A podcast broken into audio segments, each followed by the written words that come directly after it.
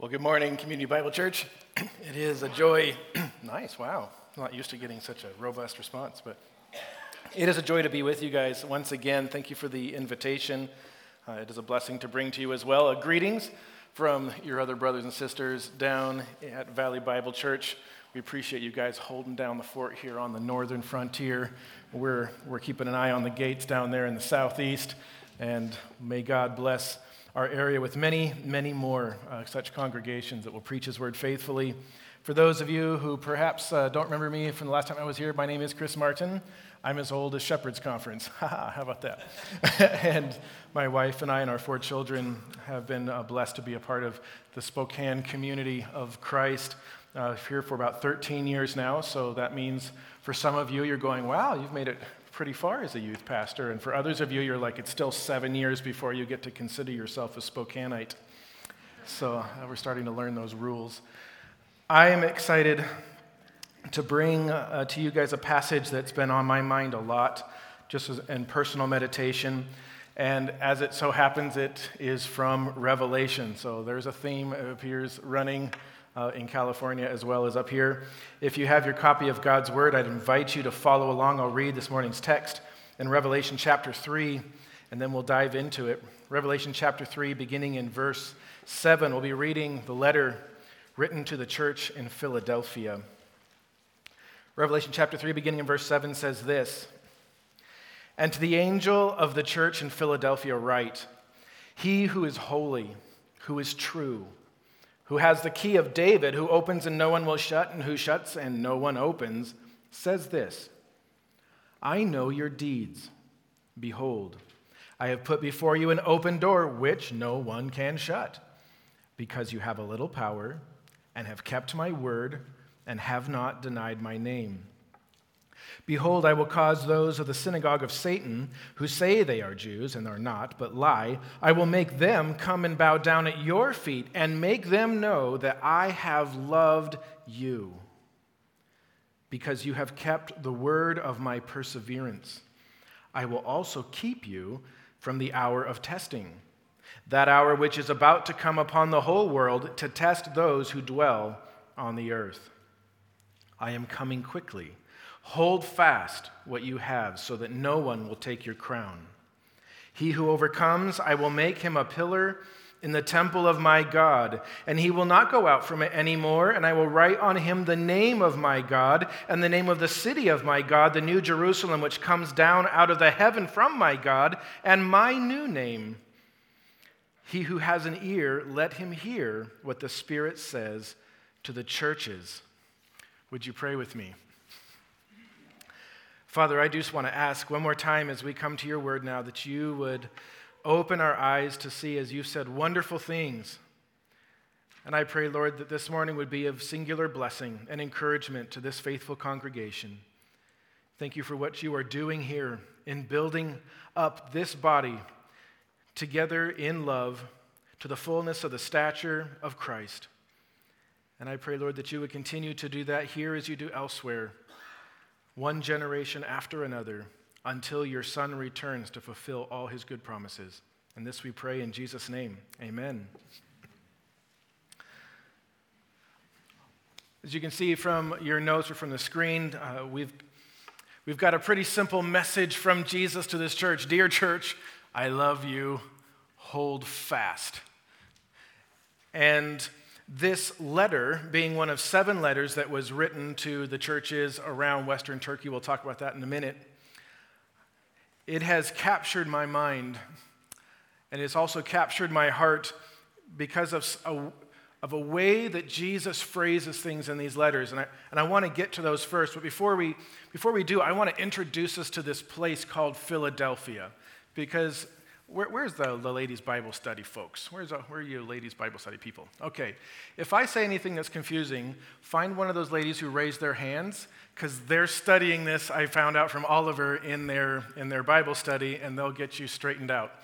But one of the things that you notice working through these letters to these churches is how particular Jesus is in his, stru- in, in his uh, letters to the structure, to the context, to the people of these places. And you can't understand Philadelphia without understanding the tale of two brothers. And these brothers, once upon a time, were named Eumenes and Attalus. Anybody ever had a brother?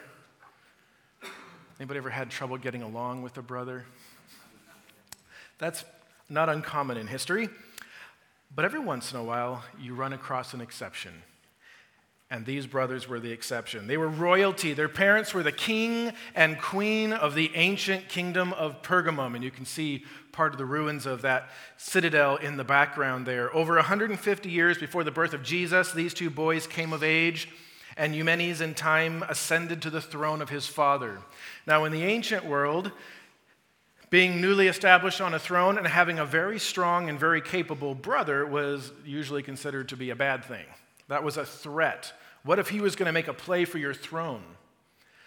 But Eumenes loved his brother, and he trusted him more than anyone else in the land. In fact, when Eumenes needed someone to handle difficult business in Rome, he would send his brother Attalus. When he needed someone to lead particularly dangerous battles against their fiercest foes, he sent Attalus.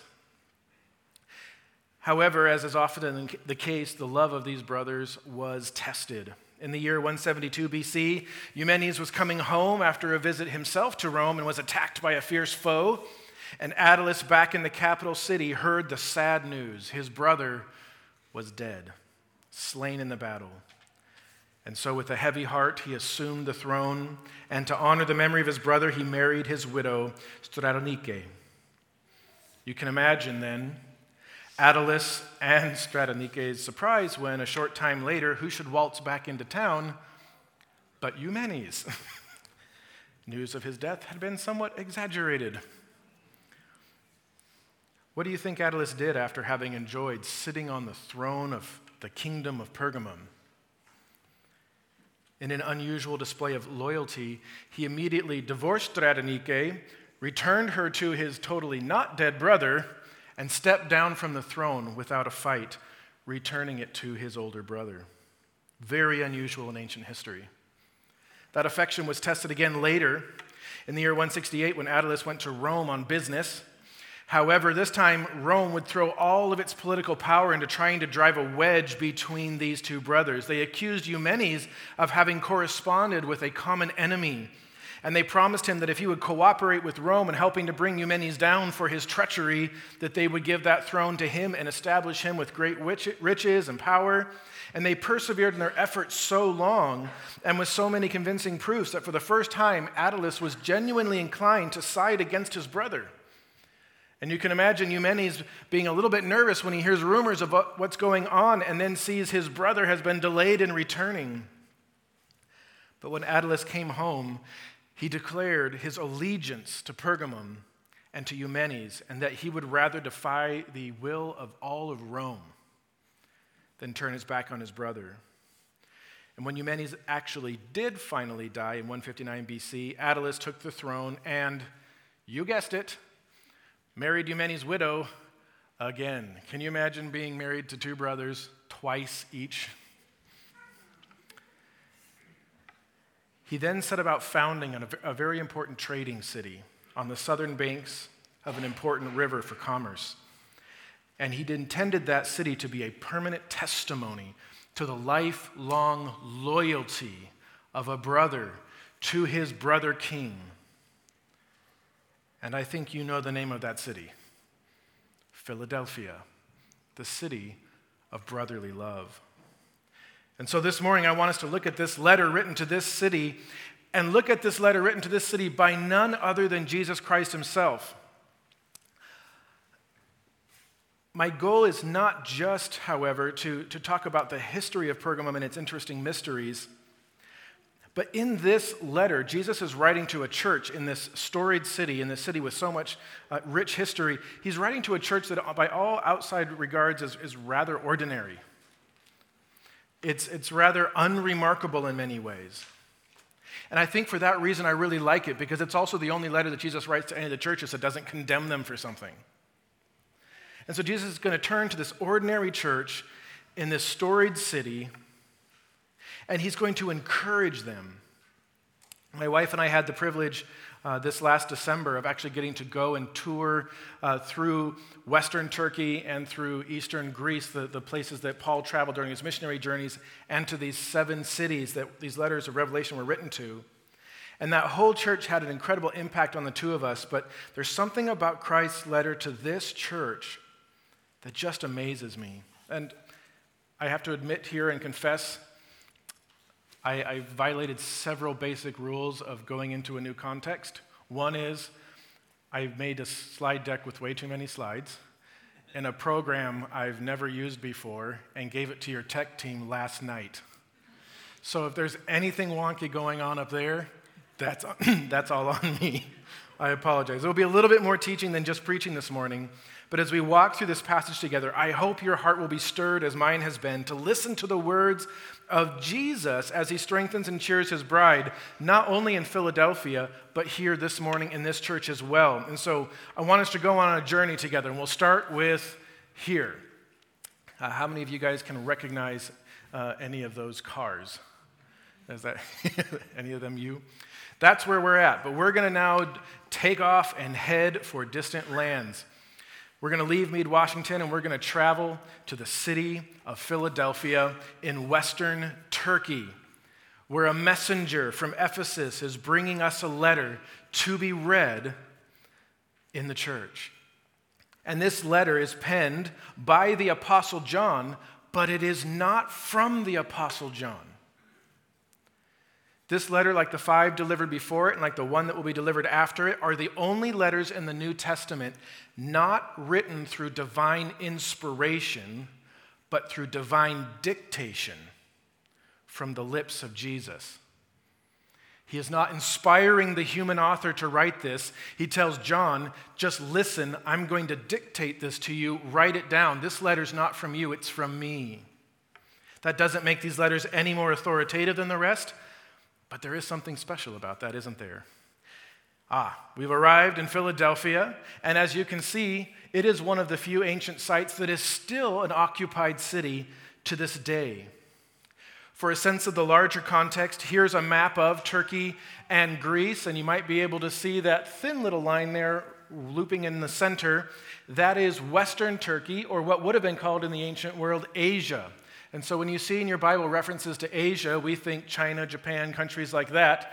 The ancient world, that was the Roman province or region of Asia. If we zoom in there a little bit, you can see the route that these letters coming from John, who was on the Isle of Patmos, would have taken as he sent them to Ephesus, the city he was exiled from, and then just made a loop around that part of the world. In Ephesus, Jesus talks to a loveless legalist of a church, in Smyrna to the fearful faithful, in Pergamum to the occasional compromiser, in Thyatira to the tragically tolerant, in Sardis to the sleepy, spiritually sick.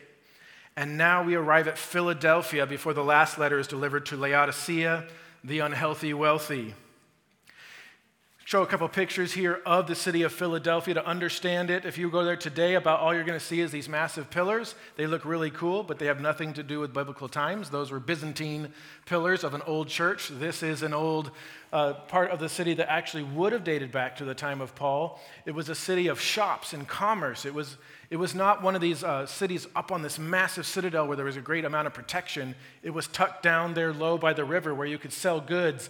And around it were these amazing vineyards.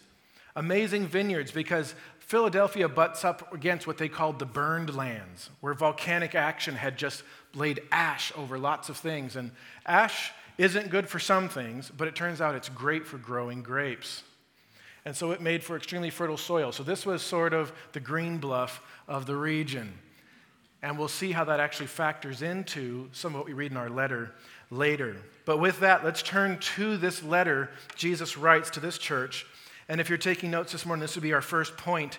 Dear church, trust in your unstoppable Savior. Trust in your unstoppable Savior. And to the angel of the church in Philadelphia, write He who is holy, who is true, who has the key of David, who opens and no one will shut, and who shuts and no one opens, says this I want us to look at this passage, and I want you to note, first of all, as Jesus writes to this angel, whether it's an, an, angelic being overseeing the church, or as many understand it, whether it is an elder or a pastor, the overseer of the church. Remember, angel is one of those words that can simply mean messenger, as well as refer to a divine being. But to this church here and to the one overseeing it, this message is written. Jesus introduces himself here as the one who is holy and true. If you read through all of the introductions to all of the letters in Revelation, you will notice that Jesus very carefully picks particular characteristics of himself to introduce him as when he writes to these churches. What is it about him that they need to be reminded of so that they will be ready to receive his message? And in this case, Jesus begins with these two character qualities He is the Holy One, and He is the true one. And those are those attributes of God that continue to make him a rock, that make him a fixed point in the universe. One of the things that I love sharing even with our youth at our church is if you look at our world today, where we are sort of in the dregs of postmodernism, right? It's like the intellectual world has moved on, but the culture is still dealing with it. We're in the dregs of postmodernism and, and morality and truth and messaging and narrative and meaning and purpose. All of these things are fluid and hyper individualized. And just like today in the ancient world, it was such a breath of fresh air for Jesus to say, I'm writing to you because I am the being in the universe who is perfectly righteous and who never varies from the truth. What I say, you can count on that it will have no imperfection in it, for there is no imperfection in me or my words. He is the holy and the true one. And from that then flows his declaration of authority. They were used to authority, right? They were always having to deal with authority, emperors, and, and here in particular, in the area that was influenced by Pergamum, still in recent memory were the kings of Pergamum. This city understood what authority meant. It was usually heavy handed, and it was invariably corrupt. And Jesus begins by saying, I am the incorrupt and incorruptible one, and I'm in charge. He says, I am the one who has the key of David, who opens and no one shuts, who shuts and no one opens. There on the bottom, you can see what keys looked like in the ancient world, kind of interesting looking things. And up above, you can see the Hebrew from an ancient manuscript of Isaiah 22 22, where it writes, in reference ultimately prophetically to Christ, that I will then set the key of the house of David on his shoulder. And when he opens, no one will shut and when he shuts, no one will open. Jesus takes for himself this ancient symbol of Davidic authority. He is the one who was promised to pick up that throne and to reign. I think we would do well to be fluent in our Old Testaments. I love how uh, MacArthur was preaching from that. Uh, some people forget MacArthur's actually a Hebrew nerd. Right? That was his first love, and a professor actually had to say, You need to learn Greek, John, because you need to be a preacher. And that means you're going to have to preach the New Testament, John. But one of the things that has fueled his ministry is his love for the Old Testament. And I know many of you are studying through it as well. And I want to especially encourage you, young teenagers, the youth, know your Old Testament or you miss the story. You miss the scope of what's going on, that God came and made a world and put men and women into it, and that they fell and they rebelled against him. But he came and picked a line of those people and said, I will preserve a people for myself. And through great adventure and tribulation and global cataclysm, he preserved righteous Noah. And then later he would choose Abraham, and from Abraham would come Isaac. Isaac would come Jacob. From Jacob would come the nation of Israel. From Israel, he would pick his tribe, Judah, to be the one from which the scepter would come. From Judah would come King David and the throne that would unite the nation together, and then it would fall into ruin for millennia with the promise that one day that throne would be picked up by somebody who would be a king forever. And Jesus says, That's me. Dear Philadelphia, Gentile nation, Gentile people, you need to know, as the heir of David, I'm also in charge of you. Because the throne of David is not just an Israeli throne, it's a global throne. What a Savior we have. The perfect combination of righteousness, trustworthy truthfulness, and unstoppable authority. And that is what a church like Philadelphia, that was going through a difficult season as a church, we'll talk more about that in a bit, facing temptations from their culture, from just the grind of the years going by. That's what they needed to remember is that when their Savior speaks to them, this is who He is. And based off of that, then they can turn, secondly, in verse 8 to our second point this morning. Dear church, keep your focus on the basics. Keep your focus on the basics. The unchanging and unstoppable one tells us to keep our focus on those things that do not change.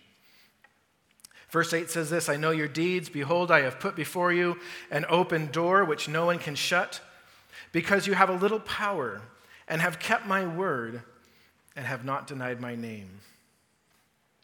Jesus says here that he knows their deeds. You'll see that phrase repeated in a number of the passages that, or a number of the letters written to these churches.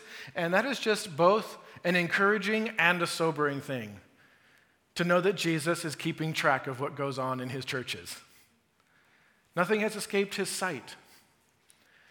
Whether you're a mega church in the heart of a big city and you're writing all the books and you're broadcasting all your classes and you've got all the cameras in the world focused at you, or whether you're a tiny church off in the corner of God's world somewhere, I'm sure you guys are supporting those in missions work in parts of the world whose names we can't even pronounce. And Jesus is as attentive to the goings on, to the deeds of those churches. And here at Philadelphia, which would have not been a huge church, this is right after the birth of it. He says, I've been watching, I've been seeing what goes on in your church. And I'm going to do this for you. I'm going to put an open door before you. I'm going to give you gospel opportunity in your city. And he had just told them by the way, when I open a door, nobody can shut it.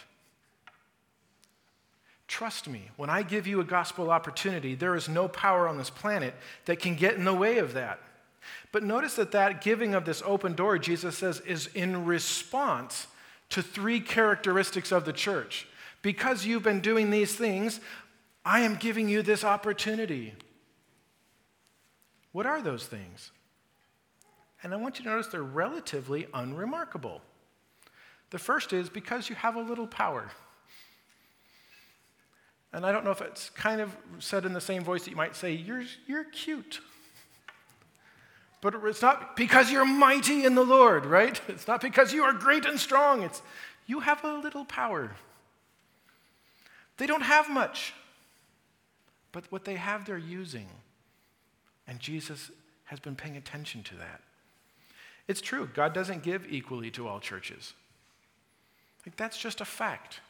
To some churches, God gives people with tremendous gifts and abilities, and to others, less so. To some churches, God gives tremendous people uh, in terms of numbers, and to others, few. To some churches, God gives a platform because of circumstances that shines a spotlight on them. And other churches will labor generation after generation in relative obscurity. God is not an equal opportunity church planter just like we're all different. I figured that out when I tried to do athletics. Turns out sometimes God gives you no athletic ability. That's okay. What he does say is, I know what I gave you, and even if it's just a little bit, are you using it? Are you being faithful with it? Philadelphia probably felt a little bit embarrassed reading the letters that Jesus had sent to the other churches. In Ephesus, he wrote, I know your deeds and your toil and your perseverance, and that you cannot tolerate evil men, and you put to test those who call themselves apostles and they are not, and you have found them to be false, and you have perseverance and have endured for my namesake, and have not grown weary. Like, whoa, that's pretty impressive. Or to Pergamum, I know where you dwell, where Satan's throne is, and you hold fast my name and did not deny my faith, even in the days of Antipas, my witness, my faithful one, who was killed among you where Satan dwells. According to church history, he was boiled alive inside of a copper uh, bull. That looks good on your resume. Thyatira, I know your deeds and your love and your faith and your service and your perseverance, and that your deeds of late are greater than at first. And then he comes to Philadelphia, and they're like, What do you have to say to us, Jesus? And Jesus is like, You have a little power. But here's the thing that's all they needed. Exercising and using what God had given them, no matter how great or small, was all that their Savior had asked of them. And those other churches whose works had been a lot more impressive from the outside, he actually had harsh words of condemnation and had warned them I'm about to take your church out because your flaws are as great as your strengths. But to Philadelphia, he only has words of encouragement. First, they have but a little power, but they're using it. And notice, secondly, you have kept my word.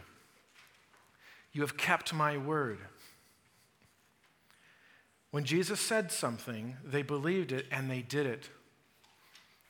This reminds me of the Great Commission, what churches are supposed to be all about. That as we're going, we are making disciples and we are baptizing them in the name of the Father, the Son, and the Holy Spirit. And then we are teaching them to, and you'll notice that's where your translations all split to keep, to observe, to do, to obey, because it means all those things all in one. To know all that Jesus has taught, to guard all that Jesus has taught, to obey all that Jesus has taught. And Jesus writes to this church and he says, That's what you're doing. That's what being a disciple of Jesus is all about.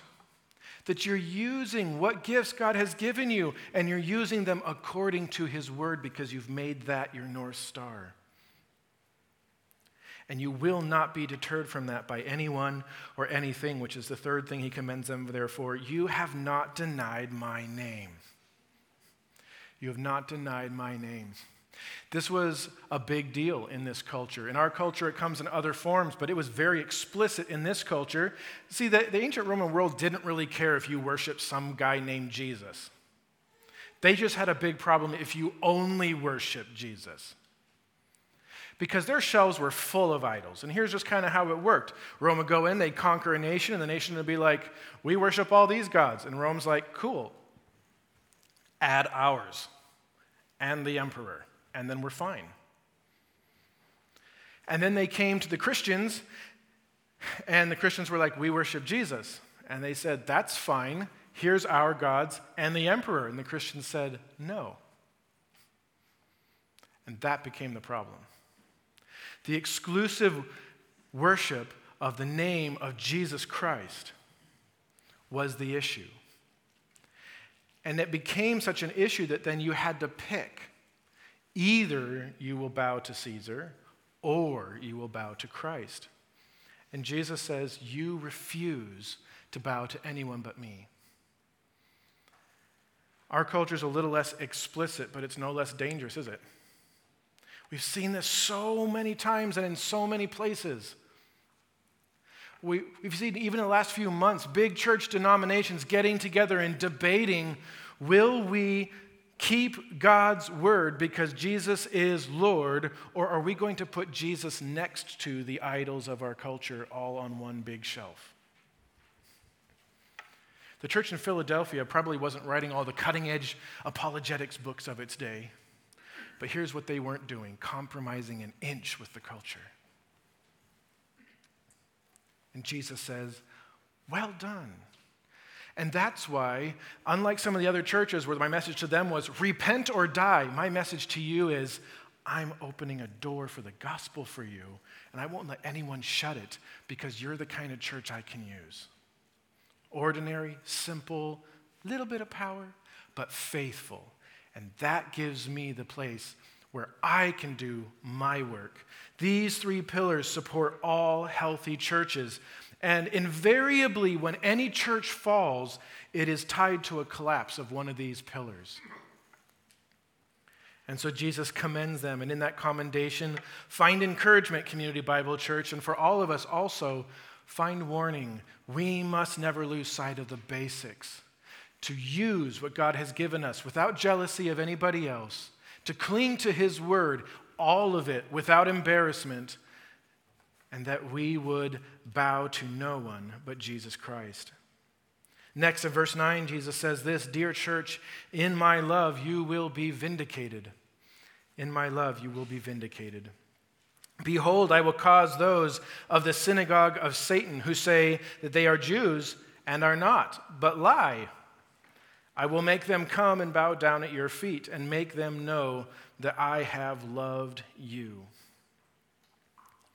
This is the second time that Jesus has used this phrase, synagogue of Satan. It's also mentioned in the letter to Smyrna. And here Jesus is referring to those who had rejected the Messiah and were persecuting the church instead of, embrace, instead of embracing Jesus. Now, we're used to this kind of language from like Paul, right? Paul's always going after people. Peter also doesn't mind calling people vicious dogs and stuff like that. But remember, this is not, you're not seeing John, the son of thunder, showing his personality here. This is Jesus. This is his designation for his own chosen people, Israel, when they set themselves against the Messiah. You are no longer, he says, a part of this blessed people if you turn your face against his Messiah. Strong language. And in the ancient world, this was fierce. I mentioned that for Christians in Rome, the issue came down to are you willing to also add the emperor to your worship? That issue was first faced by Rome when they dealt with Israel. Because Israel is the same way, right? We worship Yahweh alone. Shema Yisrael, Adonai Eloheinu, Adonai Echad, right? The Lord our God, the Lord is one. That's the central tenet of the Jewish faith. And so Rome was going around conquering all these places, and they finally come to Israel, and, and they conquer Israel, and they're like, okay, add all our gods. And the Jews are like, death first. like, whoa, you got, chillax. All we're asking is that you add emperor stuff in here. And they're like, death first. You're conquered. There's no fight left in you. We will make you execute every last one of us first. And for the first time in the history of Rome, they said, okay. How about this? Pay your taxes. Okay, deal. Israel had the only exception clause in the entire Roman Empire to emperor worship. And when the Christian faith got going, it was known throughout the Roman Empire as a sect of Judaism.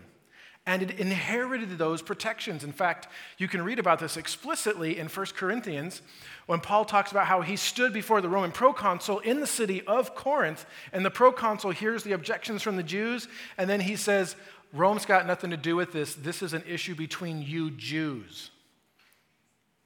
And by doing that, he officially declared that it is the position of Rome that Christianity is a subsect of Judaism, and it inherited those protections. And from that point on, the Jewish community violently sought to assert they're not us because they're trying to kick Christians out from underneath Judaism's protections. Because they knew as soon as Christianity is not viewed by Rome as part of Judaism, it will be persecuted as a heretical religion. That's why it was so fierce. And that made these tensions in these communities so deep. And Jesus says, I know you're dealing with this there. By those who are not representing me, they are a synagogue, but they're a synagogue of Satan. And here's what I'm going to make them do I'm going to make them come and bow down at your feet. And this part is one of those sections in Philadelphia that just has really stuck in my mind. Our vindication as a church, Philadelphia's vindication as a church, is tied to and inextricably connected to Christ's victory over all things. It's not two separate events. In Christ's victory comes our vindication, and that begins when all knees are forced to bend first to a resurrected and returning Savior. You know it well, Philippians 2. For this reason also God highly exalted him. What reason? He was obedient unto death. And bestowed on him the name which is above every name, so that at the name of Jesus every knee will bow. We sang that this morning, right? We talked about all creatures on bended knee.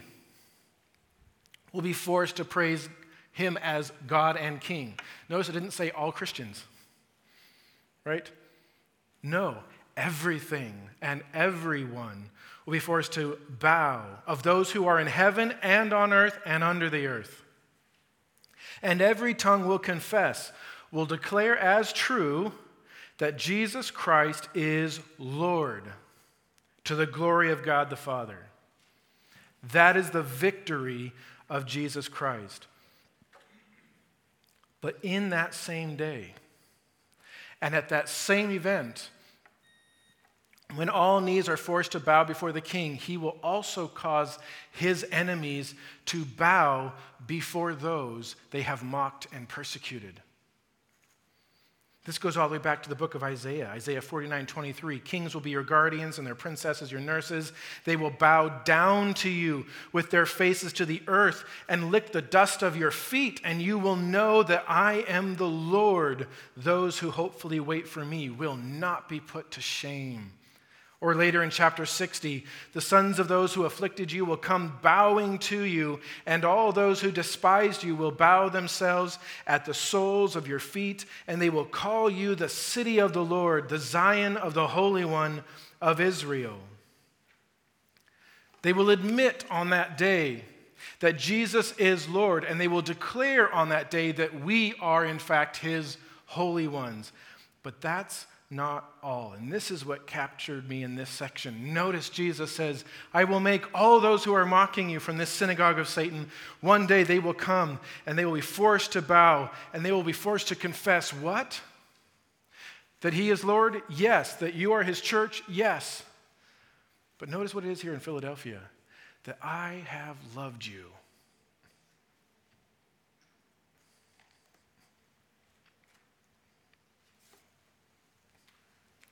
That's one to noodle on. And I encourage you, if meditation is part of your spiritual disciplines, think on the implications of that. Jesus is not just content that his enemies will one day have to acknowledge his sovereignty. Amen, they will. Nor is Jesus simply content that one day his enemies will have to acknowledge that we are, in fact, his citizens. And praise God, that will happen too. But Jesus is determined that his love for us in the gospel through the cross will be so profound that everyone will be forced to confess not just that we are his, but that we are his beloved. This is a precious remedy against the world and against all its assaults on truth and all its attempts to embarrass or shame God's children. See, I've done, I've done youth ministry for a long time, and doing that, well, some of you, okay, I'm sorry. For a youth pastor, where the average tenure is 18 months, I'm hanging in there, all right? But it's been long enough now that when I came, my daughter was two weeks old, and now she's in my youth ministry, so I feel old, all right? And in that time, I've gotten to watch a lot of the dynamics between parents and children. And you begin to see certain patterns, like that young lady does not have a father in her life, right? Or this young man is imitating an anger pattern. Uh, you, just, you begin to learn these patterns. And one of the things that's interesting to watch is you can tell a child who has parents in the home that affirm authority. Because, yeah, well, my dad said this or my mom said this, and I can't do this or I can do that. But there is a profound difference between somebody who understands authority in their life and somebody who understands that that authority loves them. Somebody who just has authority in their life, if they do not believe that that authority loves them, will be constantly looking for some alternative authority to adopt. Somebody who will love them. And Jesus is saying here, that's not me. I am the God who is your God, and I am the God who loves you. And one day, everybody will be forced to recognize that. And if you see a kid who knows that their parents love them and their parents are the authority, you see a kid who will say no to his peers without even thinking about it. Because the values of their parents have become that student's values, because love transfers conviction. Love transfers conviction.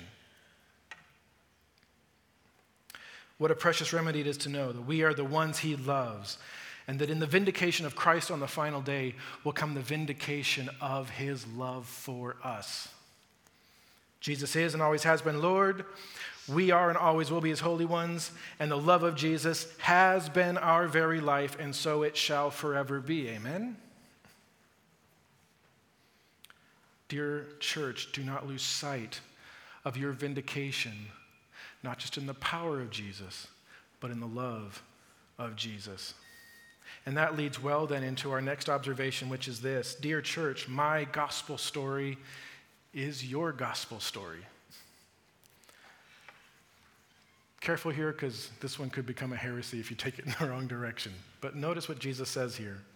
Because you have kept the word of my perseverance, I also will keep you from the hour of testing, that hour which is about to come upon the whole world to test those who dwell on the earth.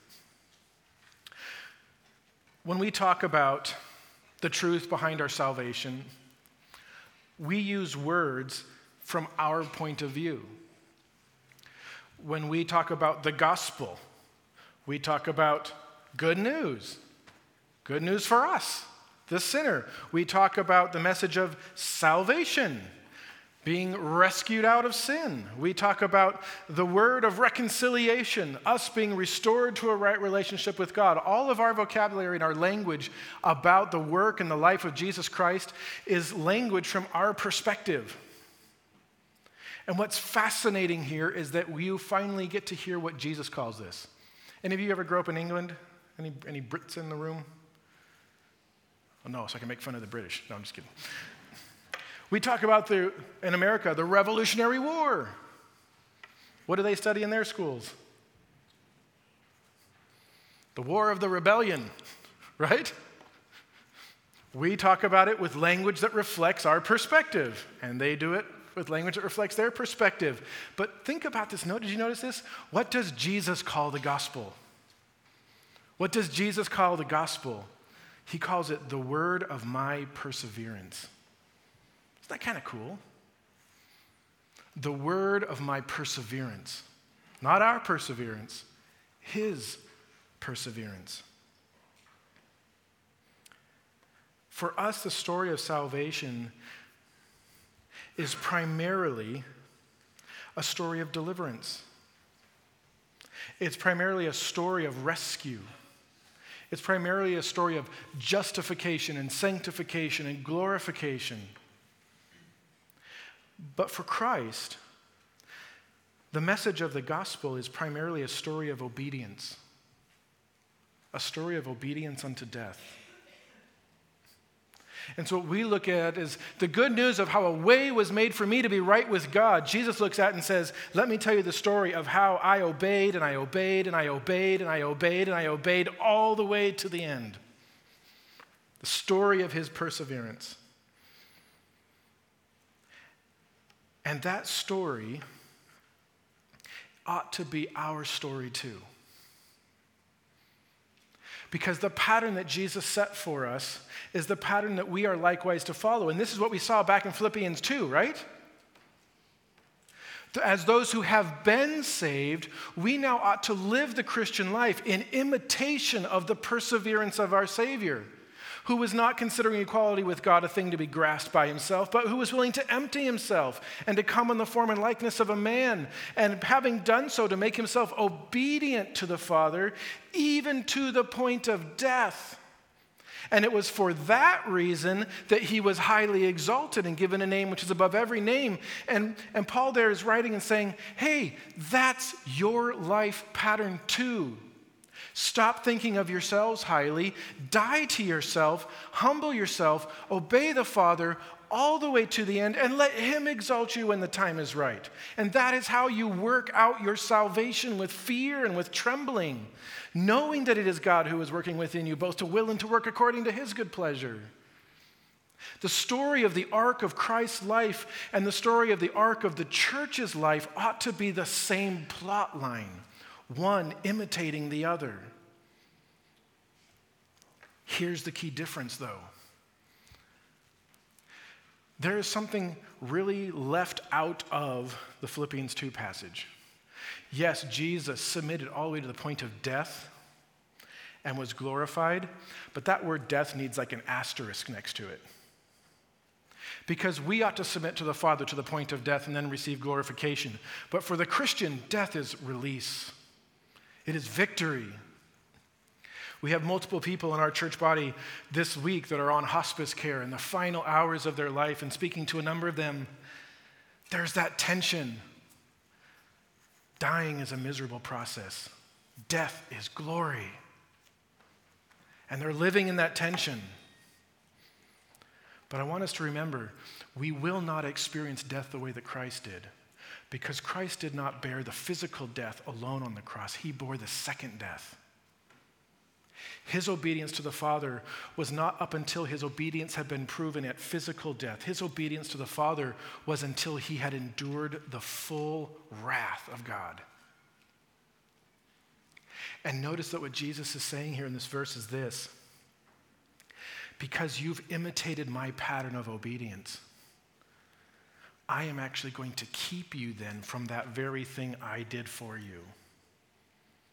I will keep you from the outpouring of God's wrath. I will keep you from that judgment and tribulation that is about to be poured out on the whole world. I will preserve you. That's what you call a really good deal. Our precious Savior says, you're doing what I've asked you to do. You're using your little bit of power. You're staying faithful to my word. You won't deny my name. I'm opening up a door for the gospel to you. I know it's hard, but just keep going. Imitate my pattern because just like you have listened to the gospel message of my perseverance and obedience, so you are persevering in your obedience. And here's the difference I bore the wrath of God for you. I will keep you from the wrath of God for believing I did it. That's good news. Both the story of the church and of Christ will end in glory, but only one has passed through death itself and come back. Verse 11 Dear church, don't ever, ever, ever let go of the truth. Verse 11 I am coming quickly. Hold fast what you have, so that no one will take your crown. In the mystery of human responsibility and divine sovereignty, do you ever debate that at your youth group? No. That's a first. Nobody ever talks about God's sovereignty and human will and responsibility.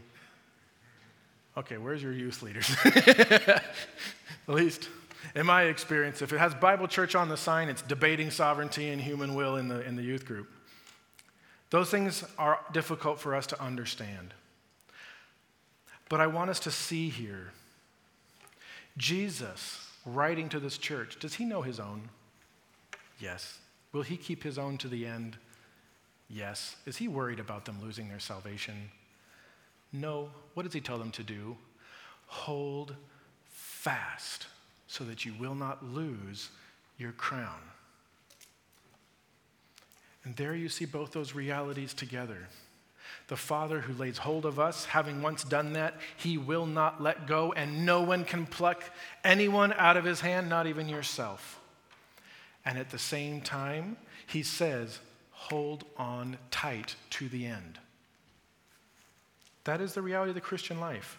We cling to him not because we doubt his power to save, but because his power to save operates in our lives in this very thing an increasing dependence and clinging to him. That is the fruit of his divine preserving power. And Philadelphia knew what it was like to have a hard time holding on. This whole part of the world was extremely geologically active. As I mentioned, they were on the edge of what they called the burned lands from volcanic action. They were also constantly experiencing earthquakes. Anybody notice that that hasn't stopped? The whole world's been watching recently as Turkey has been rocked by yet more earthquakes. And if you want to be official, you no longer can say Turkey. Erdogan has made a, an announcement, and so it is now Türkiye. So if you want to sound like you know you're in the know, you have to say Türkiye. And our tour guides were going crazy because they have years of saying Turkey, and they kept, excuse me, Türkiye. This land shakes all the time. And that's why a lot of the sites of these ancient cities are abandoned is because they would build it, an earthquake would knock it down, they would build it, an earthquake would knock it down, they would build it, an earthquake would knock it down, and they were just so disheartened and broke they couldn't rebuild it anymore, so they'd move on somewhere else.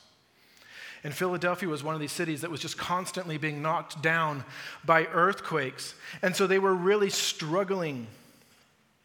They were struggling to have a city that would hold together. They were also dealing with politics. Anybody ever seen a political leader make a decision that they thought was a good idea that turned out to be not a good idea? There was a fellow by the name of Domitian, Emperor Domitian, uh, who made all kinds of rules. He just loved making rules, and they were bad rules. In fact, there, there was a, a, a way in which the Roman Senate could do something called uh, memoria, memoria damnatio. They could damn your memory. They could say, You were such a bad person, and everybody hates you so much, we are going to damn your memory from the empire. We are going to find every reference to your name anywhere, and we are going to erase it. And so, if you're traveling throughout ancient Turkey, one of the things that's hysterical is looking at how many of these big, huge pillar blocks you see with the names of all these emperors and of all their accomplishments, and there's always a chunk missing. that's been just chiseled out because everywhere you go, every time you see a blank spot in a pillar, you're like, that's where Domitian's name was. One of his brilliant ideas was we need to grow more corn, which you might think that doesn't sound terrible on the surface. But the way he decided to make this happen was he went to Philadelphia and he said, You need to destroy half of your vineyards and plant corn. How many of you guys are farmers? You've got any farmers in the room? Not too many? Okay. I didn't know this, but apparently the soil that grows vines really well is not actually good for growing corn. They're quite different. And so Philadelphia's economy got cut in half overnight. Not because of circumstances beyond their control, but because a politician made them nuke half their economy. And you can imagine the tensions that would bring into the city as a whole, into people's lives as their livelihood is destroyed and that was facing the church. So they're in a city that's literally cracked and in pieces. Parts of the city are always lying on the ground from earthquake activity, and they're in a city that economically is cracked and in pieces as they're trying to figure out how do we keep this city going. And that would have resonated with them when Jesus says, I get that life is hard and you've got all these things pressing in on you, but I've given you myself, my love, and my word. Just hold on to those things, they'll be enough. There'll be enough. And to families trying to figure out how do we get enough food, enough shelter, what is enough for us to survive here? Jesus tells the church, this is what you need to survive as a church me and my word. What a blessing. Hold fast. How long, O Lord? I'm coming quickly. I'm coming back. I have not abandoned you. I'm not unaware of what you're going through. I'm coming back. And when I do, if you're still clinging to these things, you will be a victor. Here's a couple pictures of what victory in the ancient world looked like. This is a, a mosaic showing uh, a battle between victory and defeat. So, victory is the one that has the crown, and then defeat's the one by the pillar going, Oh, I lost again. Their whole culture was built around athletic competition, economic competition, religious competition, and crowns were a symbol used throughout the world. It's chiseled on everything. And Jesus says, There's a crown for you if you will just hold on. You don't have to be powerful, you don't have to be fast, you don't have to be mighty, you have to be faithful, and you will win. Okay, bonus this is for the little kids in the room. First little kid that can raise their hand and tell me what this picture is wins. Ready, go. Can anybody tell what's going on in that, that photo? I can tell we don't have any farmers. Anybody with chickens or geese?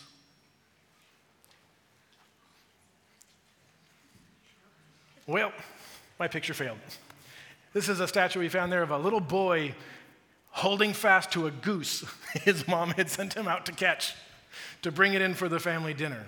And so if you're, the visual type and you want a picture of what holding fast looks like, it's like grabbing a goose and not letting go. No matter how much it wiggles or flaps, you will not let go of that goose. And if you can hold on to it long enough, dinner's coming. There you go. Verse 12, home stretch. Dear Christian, you are mine forever. You are mine forever pivoting right off of that promise that I'm coming quickly, your crown is on its way, hold fast. He then gives them this is what the victory line looks like, this is what you're holding on for. Verse 12 He who overcomes, I will make him a pillar in the temple of my God. He will not go out from it anymore, and I will write on him the name of my God and the name of the city of my God, the new Jerusalem, which comes down out of heaven from my God, and my new name. Wow, that's a mouthful. And I want you to notice something here. We've had, if you've been going through your notes, dear church, dear church, dear church, right? And now a dear Christian. Because he pivots. And these last two verses, he's not addressing the church as a church anymore. He's talking to individual Christians, to the one, to the individual, to the person who overcomes, who makes it to the end, who does hold fast, who won't give up the word of God. I will make him a pillar in the temple of my God.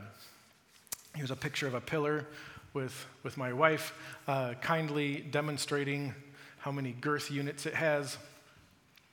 This is a pillar in the temple of, of a city right near Philadelphia. Again, because Philadelphia has never not been occupied, there's like this one tiny square with a Byzantine church that they've been able to excavate. So we haven't been able to dig up a lot of pillars in Philadelphia.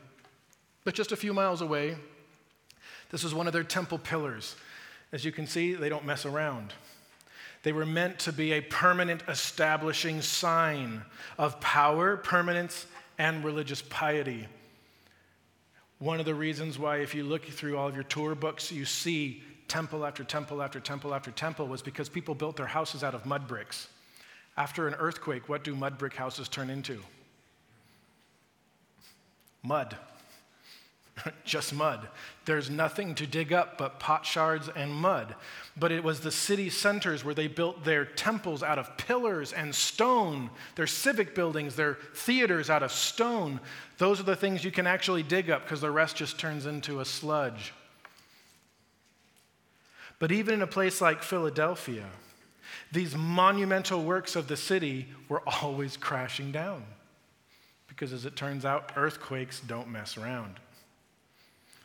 And Jesus says, if you hold on to the end, this is what I'm going to do. I am going to make you a pillar in the temple of my God. And unlike people who are always having to come and go and leave and rebuild, you will never be moved.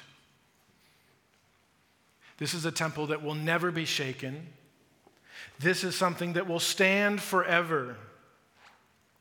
And one of the things that we saw when we were traveling around the ancient world is that pillars were a great place to write stuff that you wanted people to never, ever forget. Accomplishments, sometimes the name of your city, sometimes the name of the emperor who paid for what was going on. But you would engrave pillars with those names that identified what the pillar stood for. And it was the place you expected everybody to be able to come and to see it forever. In the ancient world, forever turned out to mean until the next earthquake but that was their hope. And Jesus here just starts unloading with this beautiful language. And I want you to notice how many times he uses the phrase, my God. This is personal for Jesus. I'm going to make you a pillar where? In the temple of my God. Not out there somewhere on the fringes of the city, because, you know, you're just kind of a weak little Christian. We'll put Ephesus in the temple. You'll be like a pillar for the road sign on the way into town. No. If you are faithful to Christ, you belong in the presence of God. And you will not go out from anymore, and I will write on him the name of my God. Whose are you? God's. Where do you belong? And the name of the city of my God, the New Jerusalem, which comes down out of heaven from my God. That's where you belong. Sometimes you'll hear descriptions that the story of the Bible is trying to get from a garden back to a garden. It's not entirely true. Yes, the tree of life is waiting for us at the end of time, just like it was in the Garden of Eden. Yes, there is a river flowing from it. Yes, there will be a new heavens and a new earth, and it's going to look amazing. You know what else will be there? A 1,500 mile cubed city. If you guys have Google Earth, this is fun to do. Go make a cube, 1,500 miles cubed, and stick it on top of America. It's awesome. It covers up almost the entire continental US, extends up way into our atmosphere. My dad and I did some math once. We, like, we both like vaulted ceilings. So we said, what if you had 100 foot tall ceilings? Seems nice. Some room to grow.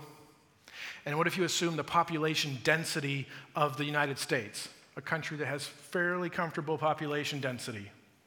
There's enough room in the New Jerusalem to house all the people historians believe have ever lived all put together. What a city! What a God who can spin this out of his own imagination and bring it down from the heavens to earth like it's a toy.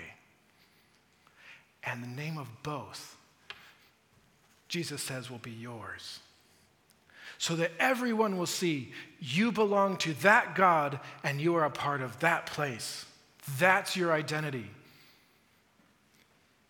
So much bigger than Philadelphia, so much bigger than Mead, so much bigger than the United States. But notice there's one more name my new name. My new name.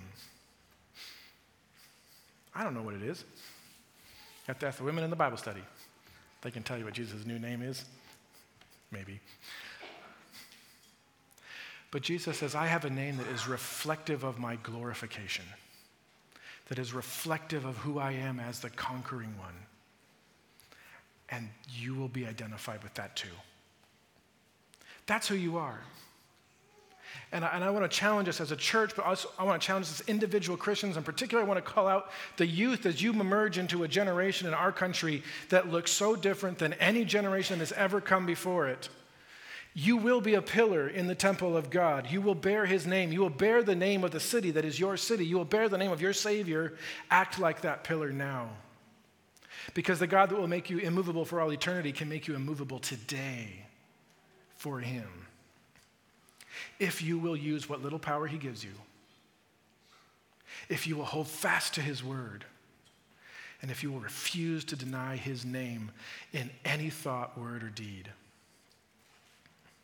And to the rest of us, let us model what that looks like so that as we who have been loved by him obey and love others through the example and the testimony of our witness and by the sincerity of our love, we will transfer truth and conviction to the next generation.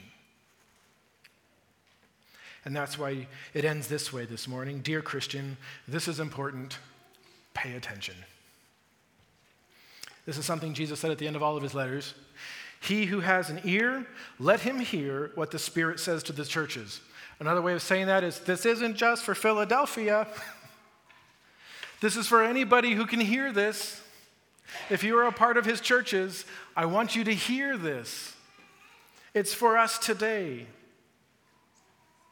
And if we will listen and if we will heed, if we will understand, if we will obey this, we will be blessed. The letters to the seven churches have sometimes been called the hidden epistle because if you take those seven letters together, they're longer than a lot of the other letters you have in your New Testament. But it's one of those things where when we're looking for Jesus' instruction for Christians, we tend to look at the Gospels, at the history of Acts, at the Pauline epistles, or the general epistles. And when we're looking for prophecy, then we go to Revelation and we skip past chapters one and three because that's not prophecy. But you have seven letters written to you, dictated from the mouth of Jesus Christ, to tell you how to live as a Christian and how to function as a church until he returns. And I hope, if nothing else, this will just excite your enthusiasm to go and read. If it has not been a part of your, your devotional life, your study life, go and read what Jesus says to the churches. And I close with these words from Revelation 1 This is how the book began the revelation of Jesus Christ, which God gave him to show to his bondservants the things which must soon take place. And he sent and communicated it by his angel to his bondservant John, who testified to the word of God and to the testimony of Jesus Christ, even to all that he saw. Blessed is he who reads and those who hear the words of this prophecy and heed the things which are written in it, for the time is near. And if it was near then, it's nearer now. If you were blessed then, you're blessed now. And if we will hear and heed, these are our hope.